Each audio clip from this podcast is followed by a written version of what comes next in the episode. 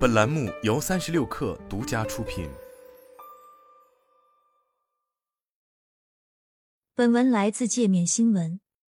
十二月二十六日，雷军在个人微博发布一封公开信，对即将到来的小米技术发布会再次表达信心。雷军回忆称，在二零二一年三月宣布造车那一刻起，他就知道自己要放下过去的一切荣辱得失。从头学习一个极为复杂的行业，面对一条非常漫长的征程。后来我才知道，那一天晚上，汽车圈的很多群都沸腾了。雷军写道：“小米在很短的时间内收到了数万份简历，并在很短的时间内集结了一群行业优秀人才。雷军对自己立下的目标是，一定要开满一百辆车，认真学习每一辆车的优点，学习他们的出色的长板。”这个目标我不折不扣的完成了。这些天来，我已经开了超过一百五十辆车。对于过去一千天以来团队在底层核心技术上的进展与成果，雷军表示将在接下来的发布会上与外界分享。日前，小米汽车官方宣布将在十二月二十八日召开技术发布会，但这并不意味着小米汽车即将完全揭开神秘面纱。雷军在个人微博中强调。这次只发技术，不发产品。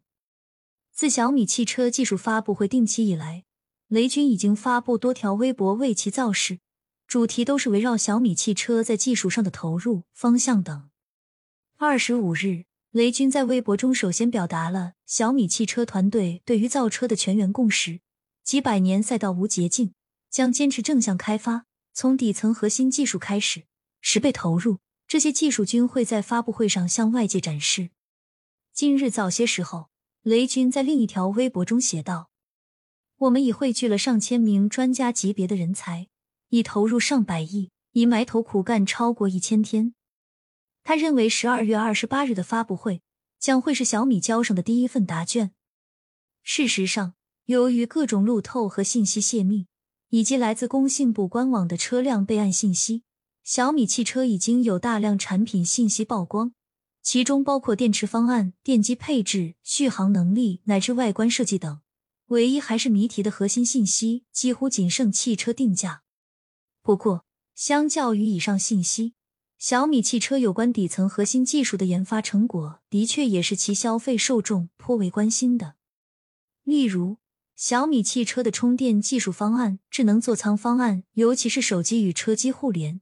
以及被团队作为首要突破方向的自动驾驶方案等，这些技术细节都尚未公布，但同时又有作为产品卖点的潜力。因此，尽管二十八日的小米汽车技术发布会并不发售产品，但已经可以作为一场预售宣传活动来看待了。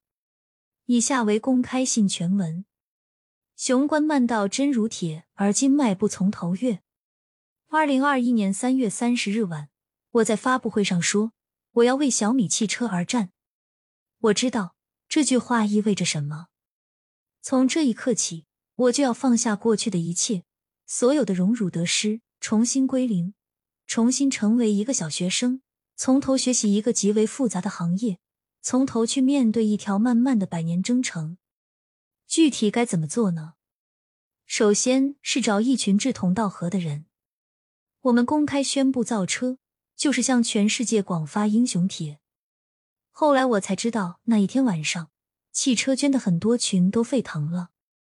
从慕尼黑到东京，从深圳到北京，很多汽车人都激动的彻夜难眠。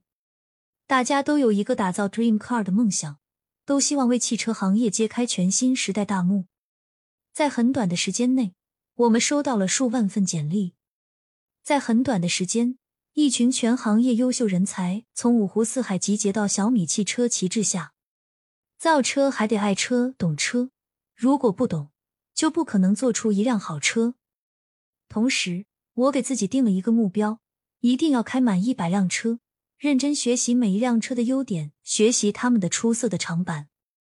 这个目标我不折不扣的完成了。这些天来，我已经开了超过一百五十辆车。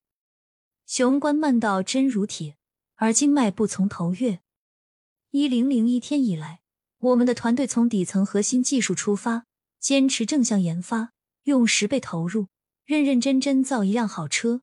我们一直非常低调，务实按计划执行，打算到正式发布那一天再跟大家分享我们的进展和成果。非常遗憾的是，中间总有各种泄密或者传言，这真的不是我们的本意。现在我们终于做好了准备，十二月二十八日，我跟大家好好聊聊。这次分享，首先是我们的工程团队取得的一系列的技术突破，接着我想聊聊这背后的思考。汽车已经发展了一百三十多年，一直是工业之王。也一直是每个时代时代精神最典型的代表。汽车的前一百年，作为出行载具，保时捷就是其中典范。新世纪以来，特斯拉率先开智能电动先河，让汽车成为了可移动的计算终端。而当下，汽车工业全新使命就是打造移动智能空间，这就是小米造车的出发点。